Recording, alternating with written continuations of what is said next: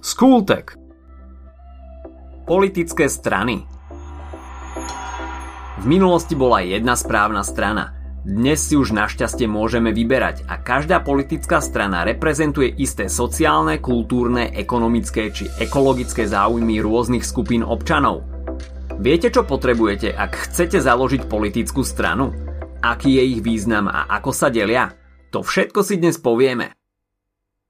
Politické strany sú dobrovoľné združenia rôznych občanov, ktoré majú za cieľ pôsobiť na verejnosť, získavať členov a voličov.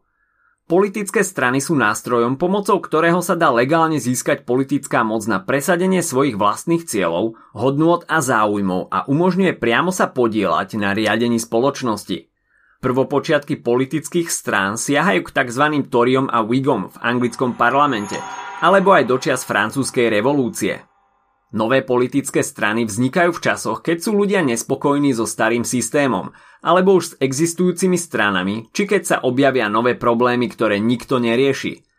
Existencia politických strán je veľmi dôležitá. Reprezentujú občanov a ich záujmy. Upozorňujú na problémy v spoločnosti a veci, ktoré je potrebné riešiť, ako napríklad globálne oteplovanie či ochrana životného prostredia.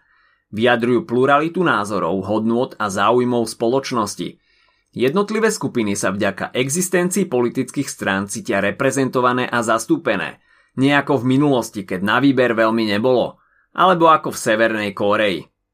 Predstavte si, že chcete založiť politickú stranu. Ako budete postupovať?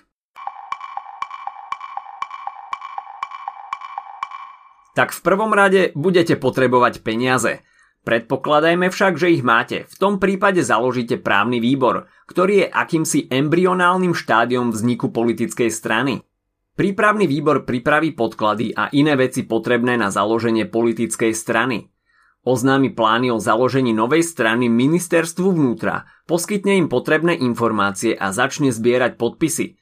Na to, aby ste vašu stranu mohli registrovať, musíte získať od občanov aspoň 10 tisíc podpisov – Dôležité je aj to, aby mala vaša politická strana sídlo na Slovensku.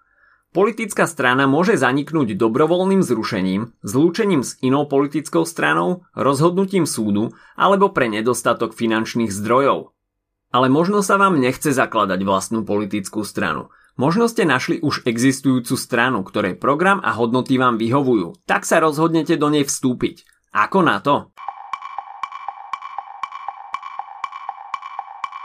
Nie je to nič ťažké. Musíte mať aspoň 18 rokov, súhlasiť s programom strany, nesmiete byť zároveň členom inej politickej strany a musíte platiť členské. Teraz si povedzme niečo o rozdelení politických strán. Politické strany sa dajú rozdeliť podľa základnej politickej orientácie, podľa ich zaradenia v politickom spektre, podľa toho, aký majú politický vplyv a podľa správania. Poďme si ich prejsť pekne po rade. Podľa základnej politickej orientácie delíme strany na konzervatívne, liberálne a sociálne. Konzervatívne strany majú v názve prívlasky typu kresťanský, ľudový či národný a vyznávajú tradičné hodnoty ako náboženstvo, rodina a národ. Názvy konkrétnych strán uvádzať nejdeme, určite viete, o ktoré ide. Naopak liberálne strany kladú veľký dôraz na dodržiavanie občianských práv a slobôd a taktiež aj práv menšín – sú orientované skôr pacifisticky a upriamujú pozornosť aj na problémy ako je ekológia či sociálna inklúzia. Potom sú tu sociálne strany. Často majú aj prívlastky socialistické, lavicové, komunistické či sociálno-demokratické. Kladú dôraz na starostlivosť štátu o občanov a sociálne istoty. Usilujú sa o zníženie nezamestnanosti, odstraňovanie sociálnych konfliktov a nerovností.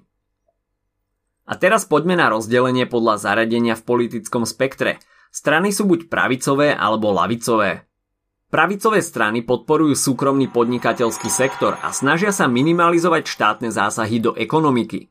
Veľký dôraz kladú na jednotlivca a jeho schopnosti. Pre lavicové strany vlastne platí aj charakteristika sociálnych strán.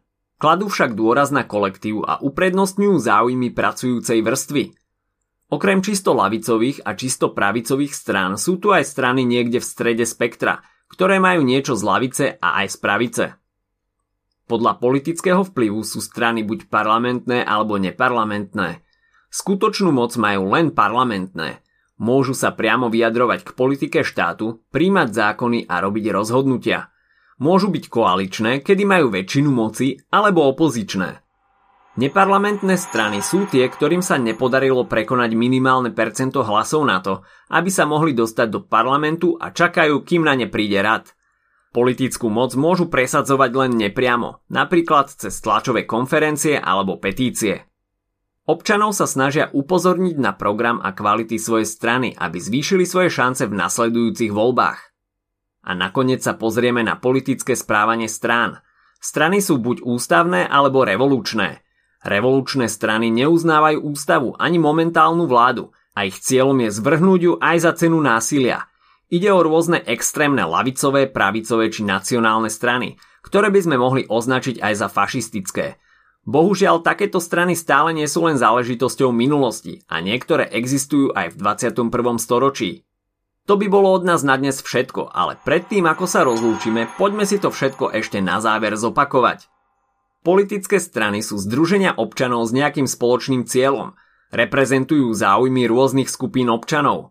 Majú určitý program, ktorým sa riadia a ich cieľom je získanie politickej moci za účelom priameho riadenia spoločnosti a presadzovania svojich cieľov. Na založenie politickej strany je potrebné zriadiť prípravný výbor a zozbierať množstvo podpisov nevyhnutných na to, aby mohla byť strana registrovaná ministerstvom vnútra.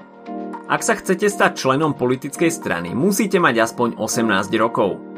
Politické strany môžeme rozdeliť podľa štyroch kritérií, a to podľa základnej politickej orientácie, podľa ich zaradenia v politickom spektre, podľa toho, aký majú politický vplyv a podľa ich správania.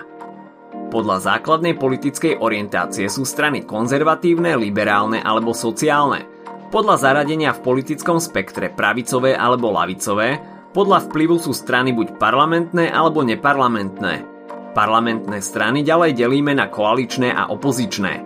A nakoniec podľa ich politického správania môžu byť strany buď ústavné alebo revolučné. Ak sa ti dnešný podcast páčil, nezabudni si vypočuť aj ďalšie epizódy z Kultegu alebo našej série hashtag čitateľský denník, v ktorej sme spracovali dve desiatky diel, ktoré by si mal poznať. Potešíme sa aj, ak nás ohodnotíš na Apple Podcasts, napíšeš komentár na YouTube alebo dáš odber na Spotify, aby ti nič neuniklo. A nezabudni o nás povedať kamošom. Počujeme sa pri ďalšej časti Skultegu.